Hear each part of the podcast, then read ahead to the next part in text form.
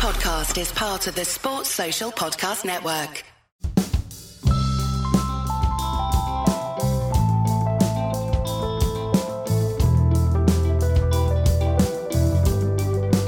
Chances are, if you have one favourite Slovakian handball player, it's goalkeeper Maros Kolpak, who changed cricket forever.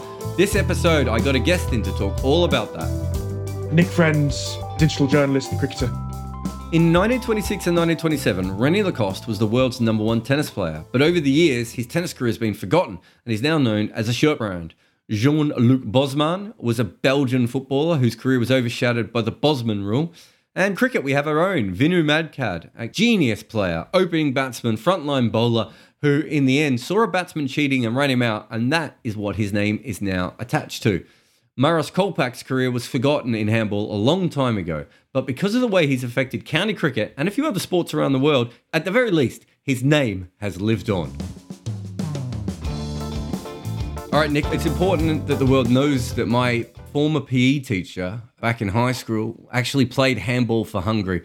So I'm pretty much an expert on handball. But since you're the guest, could you just let the audience know how good Slovakia are at handball? I am no more an expert on handball than you are, that's for sure. But um, I think curiously, they're not a big handball nation. I, I think was probably one of the more interesting findings of what ended up working on, which is that I guess given the size of the Kolpak name and obviously in cricket over the last 17, 18 years, I guess we'd almost assume that that he's an enormous name in his own sport. But I think the truth is that I think until 2009, their men had never appeared at a World Championship. They've only appeared at one since in 2011. Kolpak himself only played 71 games for his country, which sounds a lot, but I think Richards, but my, my pronunciation is is not what it might be, but um, Richard Stockel, I believe, played 229 games for Slovakia. He was another goalkeeper. So, so really looking at a bloke who played a quarter of the number of games as the sort of record appearance holder in his own position for his country. So, So, in many ways, the Tim Ambrose of Slovakia. Yeah, is that fair? yeah, yeah, I think well, let's go with that. So, I mean, wa- was he a good player? I mean, he obviously played in the German league, which is a decent league. So he was a okay player, Maros Kolpak. the majority of his career in, in Germany was spent playing in the second tier.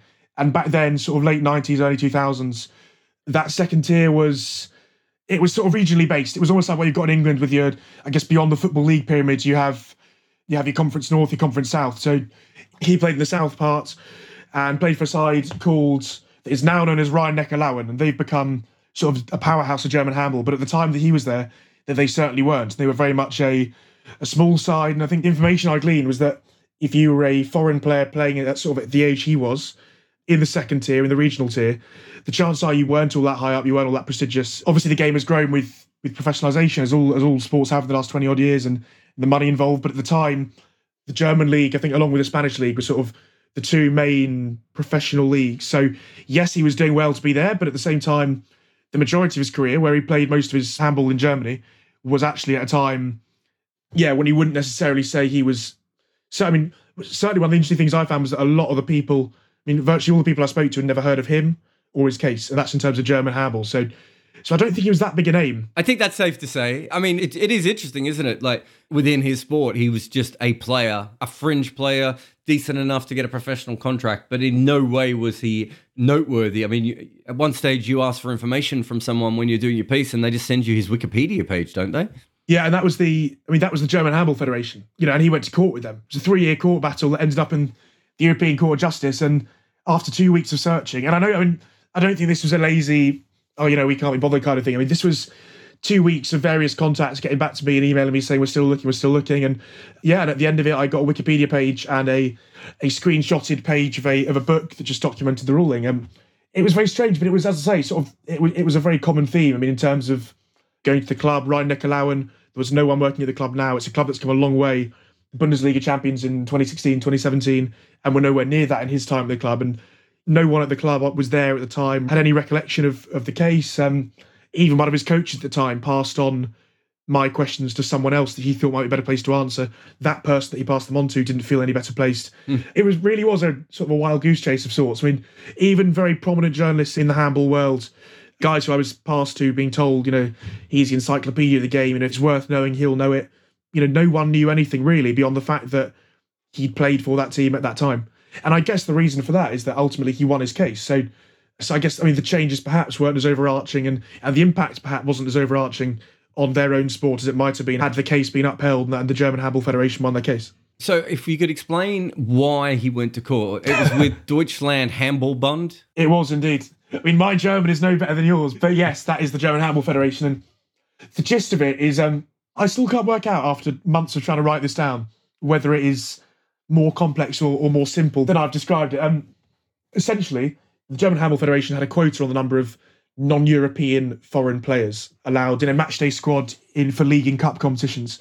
The idea being that if you packed your team full of non-European foreign players, it would impact on the on the quality of the German national side, which I think from speaking to people it, it did, and that was why they tried to bring this rule in. So essentially, this was an extension of the Bosman ruling, which we hear a lot more about in football than, than obviously doing cricket. And the Bosman ruling essentially it was more overarching than this, but one aspect of it was that it allowed it sort of restricted any quota on European foreign players, so members of the EU who were playing in other EU countries, you couldn't restrict the number of them playing in a particular league. The Kolpak ruling went beyond that. Essentially, Maroš Kolpak was Slovakian. In 2003, Slovakia was not a member of the European Union, although they did have an association agreement with the EU, which essentially sort of gave you certain rights within the EU, and one of which being that you should be treated as a member of the EU in terms of member of the workforce, which is where his, I guess, complaints and his case came from, which is that he, so part of this quota treated him as a Slovakian as a non EU foreign player, whereas by being Slovakian and by having that association membership, his belief was that he should be viewed as an EU player and therefore not be part of any quota. So the team had signed too many non European foreign players, not all of them could feature in the same squads, and they went to court over. And he was the goalkeeper. He was actually the interesting part of this actually is that he was quite secure in his own team because he was the goalkeeper. He was an international player playing in the second tier of German handball. You know, as I say, not well known, but certainly at that level of handball, a very highly thought of player. So you end up in this position where they've gone to court essentially to not to help him per se, but I guess to correct the principle. And that is one of the more interesting things is that, you know, he could have pulled out at any stage, but he decided to fight on. Obviously, they go on to win. Was this a big story in handball at the time? Is anything a big story in handball? that is the question. Now, um, I think another interesting thing about that actually is that one of so between the start of the case in 2000 and the final ruling in 2003, one of his fellow non-European foreign players left the club. So there was a time when this didn't affect them. You know, they were not affected by it. They had the right number for the quota. They could play and get on with their game. And the only reason this 17 years on has Kolpak's name to it, the case had to be submitted in the name of an individual and he was the individual who was prepared to go along with this and to, to take it to court and to go through the three years of. He was very conscious of calling it hardship. He doesn't view it as that. He claims he was treated very well by the league, by the club, by his teammates. He was a valued member of the team, valued member of the league. Because at the very least, he had this association membership within the country. It wasn't as if he was going to be chucked out of the country had he lost the case. If you see what I mean, mm. this was very much a handball specific issue within a wider society. So, speaking to one of his coaches at the time, certainly in Germany, it was seen as a big thing. Whether it was seen as a big thing beyond that, I don't know. In fact, speaking to the chairman of British Handball, who is a former coach, former player, he's been in the game for 40 years. He admitted that when I got in touch with him, he had to Google Kolpak's name. He sort of knew the name, but he wasn't sure whether that was through obviously the cricket world or, or through handball. So I think on a wider scale, no. As I say, because I think it would have been a far more significant case had German handball won. Because what you've got now is, you know, the Denmark team that won the 2019 World Championships had 10 different players who at the time were playing their trade in Germany. So what you've seen because of the ruling actually is that you've still got a very multicultural, globalized league in terms of the German Bundesliga. Because he won the case, it's not actually had that impact of restricting players. So um, was it a big case at the time in Germany? Certainly, but I think beyond that, not so much. So these associate European nations, is that what we were calling them? Sort of like affiliate members of the EU. Am I right? To a point. So my understanding of this, which my own education is quite a good piece to work on, um, so basically, I mean, yes and no. I mean, there are associate members of the EU well beyond Europe, which is why the Kolpak ruling became so significant to cricket because you've got the um, 78 countries, I think, in 2000 signed the Cotonou Agreement, which comprised South Africa, Caribbean nations, Pacific Island nations, which I guess is where cricket came into this.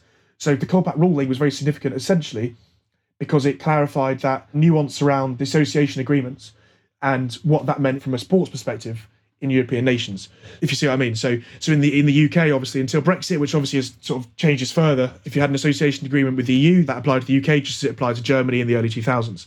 So, yeah, I guess so. Where it became significant in cricket is that South Africa were part of this, Caribbean nations were part of this, Pacific Island states were part of this, and then suddenly it, so it sort of opened the door on a far wider scale than just German handball. If you see what I mean. It does. I mean, it makes sense once you realize it actually probably has a bigger impact on another sport, even if it wasn't those sports that originally thought about it. And the first cricketer was Claude Henderson. How long after the Kolpak ruling was Claude uh, Kolpak? Well, it was the next year, 2004. In fact, we've just, I believe this week was the anniversary. Uh, the, I think it was the 25th.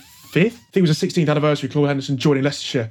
It's interesting, actually, if you go back and look at the, the original Cricinfo story from March 2004 of Henderson joining Leicestershire, it's it's funny the way it's explained. It's all sort of laid out in the legal terms that I've, I've been trying to explain here, and because it was new, and now I think Jerome Taylor was among the most recent players to to sign up. I think that was February February this year. But there might have been one since. You might be the most recent. But either way, if you read the Jerome Taylor equivalent, there's none of that explanation now. It's just Jerome Taylor signs as cold Kolpak player. It's just become part of cricket's lexicon, I guess. Whereas if you go back to 2004, it was Claude Henderson was the first, and I guess Leicestershire were one of many teams who obviously took advantage of it, not in a clandestine sense, but they used it a lot. I mean, they were one of two teams involved in that sort of infamous game in 2008 um, with Northampton. There were 13 overseas born players playing that single game. I think it was Nicky Boje, Andrew Hall, Boeta Dippenaar, obviously Henderson himself, Johan van der Wath, Jermaine Lawson of the West Indies.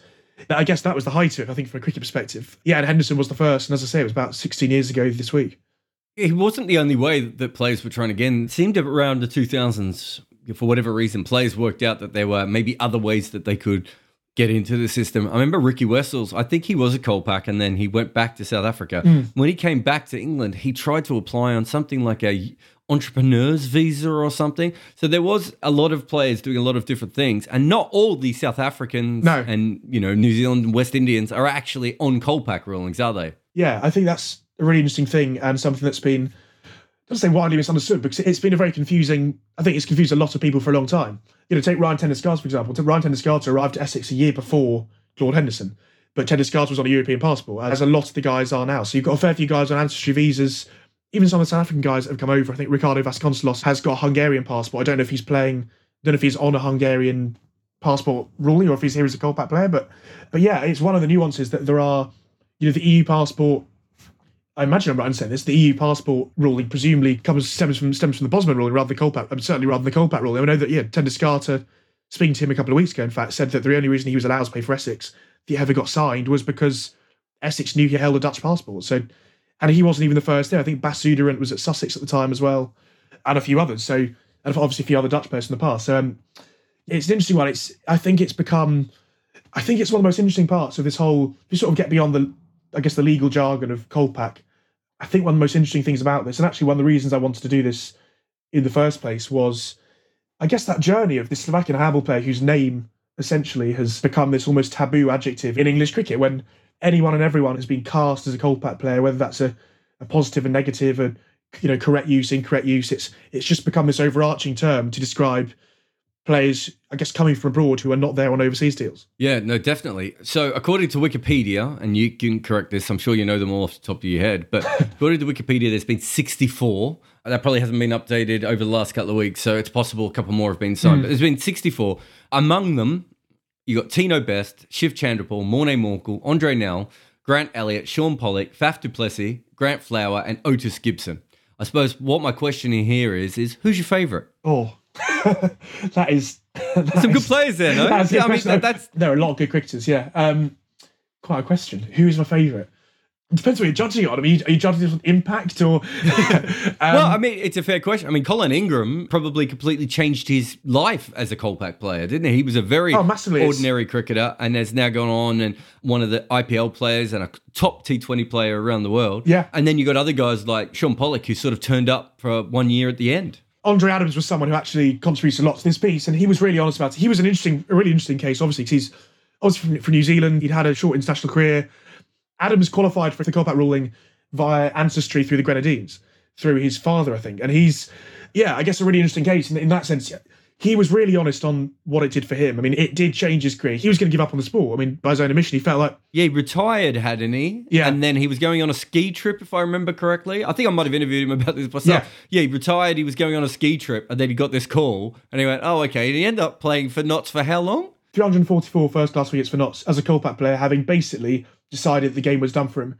He got to a stage where he didn't feel like he could get back in the New Zealand team. I think there was some issues with the management. He felt like his chance had gone. There's been a lot written about this, I think, really well. And Dan Gallan wrote a terrific properly overarching piece on why guys are here. You know, speaking to Dane Vilas, Simon Harmer, a lot of these guys for Yeah. um, for Cricinfo recently. Matt Roller did um, a couple of interviews with Simon Harmer, Kyle Abbott, Will Macpherson, the Evening Standard did, did another one talking about, I guess, what comes next. And Harmer especially has been very open on on all this and on the fact that there is a lot more to it than the sort of the, the brush a lot of people have been tarred with, which is that you're here for the money, you're here taking opportunity from others.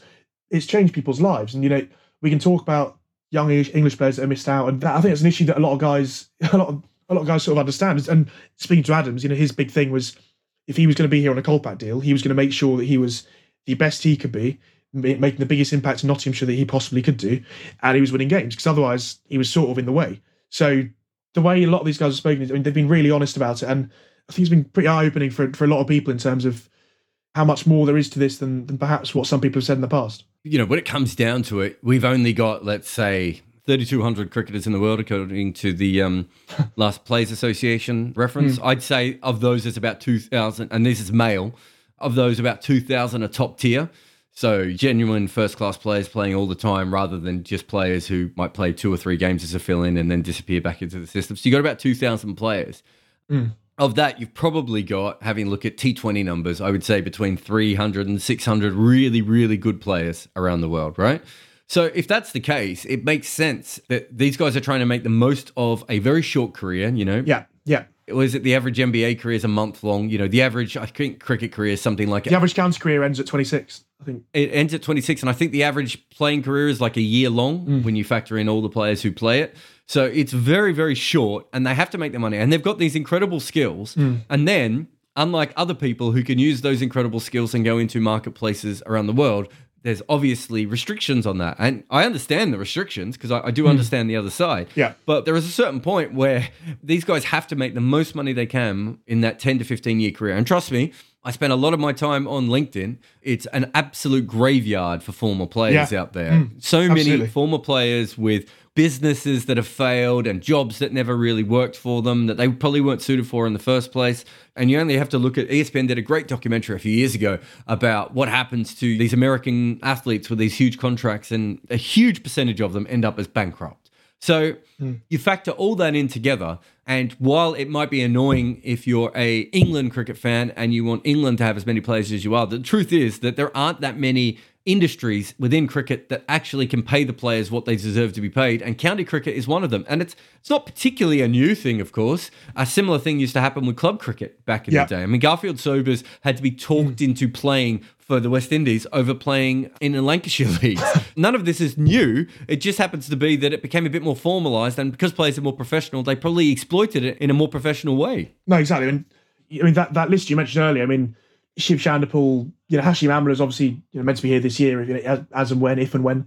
Obviously, Morne Morkel, you know, that I think it says a lot for the County Championship as well. That this is, it's still a proper sort of blue ribbon competition, and guys want to be part of it. You know, it's, I guess it comes with the territory of having a very good first class system in a country where it certainly as a batsman, it's not an easy place to play. So India obviously you know, always been sort of very protective of their players from, from a T20 perspective, but in terms of getting guys out to play county championship cricket, they're keen, aren't they? Because they want, hmm. because they recognise the the challenge that comes with it. So, yeah, I guess it comes with having a very high profile domestic rebel competition certainly, and then obviously in some other cases now, guys like Colin Ingram, Rilee Rossouw, a very good T20 competition that has sort of run in a gap in in the global calendar. Yeah, and- and look, it, I think it's important to say how great it has been for a lot of these players who have these skills and should have been paid more. Hmm. And if you are a South African cricketer, for instance, and you are not in the top three or four players, you're not on a very good salary at all. There really isn't a lot of money within South African cricket. Plus, if you're not within the top eight players, you're not even sure you're going to be back in the side. So you could see why Olivier and Yeah. and hmm. Abbott, they're like, well, anything could happen. Another young quick comes through and I'm gone. Here's my chance to sign up.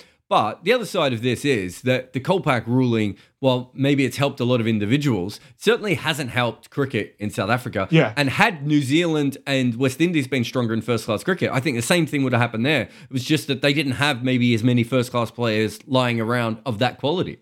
No, I agree. I mean, that is, I guess, a, hu- a huge bone of contention, a huge issue. I think. I mean, you'd have to go a long way to find people that would argue that that this has helped the global game. You've only got to look at the top forms in county cricket the last couple of years to to see the impact that you know that perhaps they might have had on the South African side that that I guess is coming towards the end of this fantastic generation of players that they've had. I mean, and as we say, I mean, in theory, this is the last year of you know of the Kolpak ruling as we know it. But you know wh- whether that that to, I think to an extent depends on the end of the transitionary periods um, that the government have set, but which who knows may or may not stay the same given what's going on in the world right now. So, but in theory, we might look back in ten years and you know at this era that that as I say should probably finish this year and say why did we let this happen for as long as it did? And yeah, and I mean I think Brexit will certainly have an impact in that regard. And that, but at the same time, that doesn't necessarily mean we'll ever have a situation like this again because if the UK is forced to sign trade deals with individual nations, there's nothing to say that we couldn't end up with a situation where freedom of movement could be involved in in a particular trade deal, and suddenly you've got a whole new ruling that allows a very similar thing. So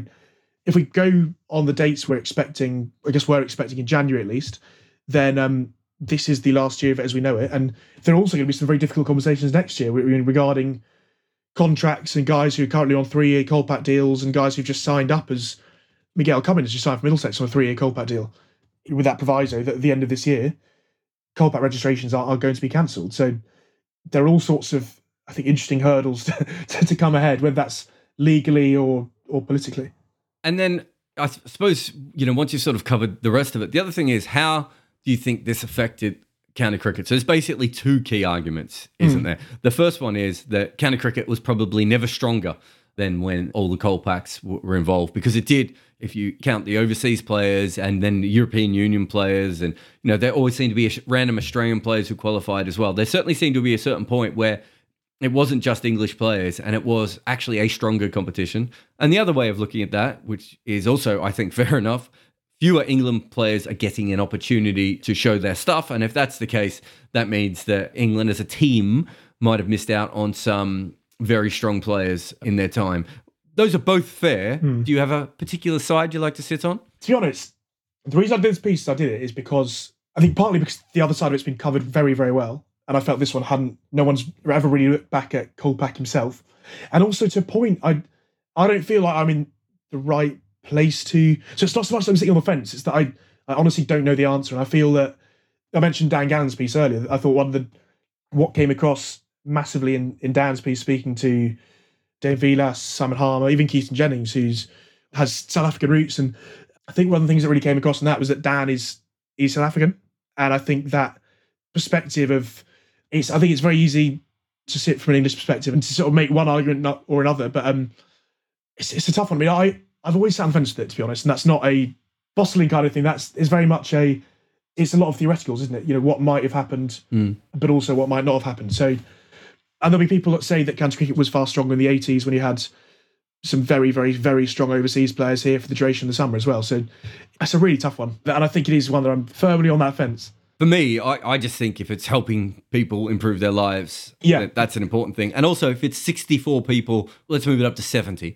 If it's 70 people over 16 years, not sure it ever could have had the effect that maybe people thought it could. I think it's just because people, everyone is getting lumped. You know, Roelof van der Merwe is also a Kolpak player, even if he's not a Kolpak player. I can't remember mm. if he is. I think he's a Dutch player, so I think he, he's an EU player. But the point yeah. is that I think that a lot of overseas players have found different avenues to get into county cricket, and I think that is perhaps what people are more upset about. But I mean, let's get back to Kolpak because that's the main thrust of your piece when you finally track him down, a uh, how shocked is he that you have finally tracked him down? it was really weird. I can't even remember when I did it. I finally got to him via the European Handball Federation, then via translator. It was, I think I'm right in saying that Lawrence Booth did something with him years ago, maybe 05, 06. I think it might be in the almanac. That might be wrong. I couldn't find him ever having really spoken about it. I know he doesn't massively like speaking about it. I went back to him to try and ask him a couple more things. I think he, and he wasn't wasn't very keen to to speak anymore. But um, I think it's interesting about it. But also, he one thing he did say is that you know, for as long as this has been a case, he's had journalists from all over the world telling him what an impact it's had in this country or that country, that sport or this sport. Or I think he told me a Polish footballer had got in touch with him when the ruling first happened and thanked him. I think probably opened his eyes pretty early on to how sort of overarching and how wide ranging this was going to be as a as a case. But I mean, even he said it sort of shocks him at the the impact it's had. I think 176 states or something have been affected in one way or another by by the Kolpak ruling. And I guess yeah, the really odd part of this is that it's he's now a 49 year old handball coach back in Slovakia who's got this ruling named after him, and I guess whose name has become sort of part of our everyday cricketing vocabulary. If you mention Kolpak to anyone in cricket, they'll know it's a ruling, but would they know it was initially a Slovakian handball player? I don't know. I know you said the, the Polish footballer, but does he have any sort of thoughts on cricket at all or how weird this is? Not really. I think his view on all of it is that I think his views never changed from when he, as I say, if you go back to the, this is very much a ruling he chased on principle rather than personal effects. He was fairly sure that he would be fine. And by the time the ruling came about, his team was meeting the protocols anyway, so it wasn't really an issue. I think his thoughts on it are the same as they always have been, which is that he set out to change something on principle. And his view was that if this can help more people with their lives and correct what he felt was a wrong, then it's done its job. I think that's as far as his thought process on it really goes. And uh, thank you so much, Nick, for coming and talking to us about the Tim Ambrose of Slovakian handball. no worries. Thanks for listening. You can follow my guest at NickFriend1 on Twitter. I'm there as well. Please rate us on Apple Podcasts because it really helps us hack their algorithm and I think it gives me free cupcakes. Copy this podcast and play it on TikTok or, I don't know, blow people out on a house party. Use all the modern social networks to really uh, pimp this podcast. And this show, Red Inker, is made possible by the people who support us on Patreon. So thank you all so much. Red Inker is made by me, Jarrod Kimber. Nick McCorriston does many things that no one understands. And the theme tune is by the Red Crickets.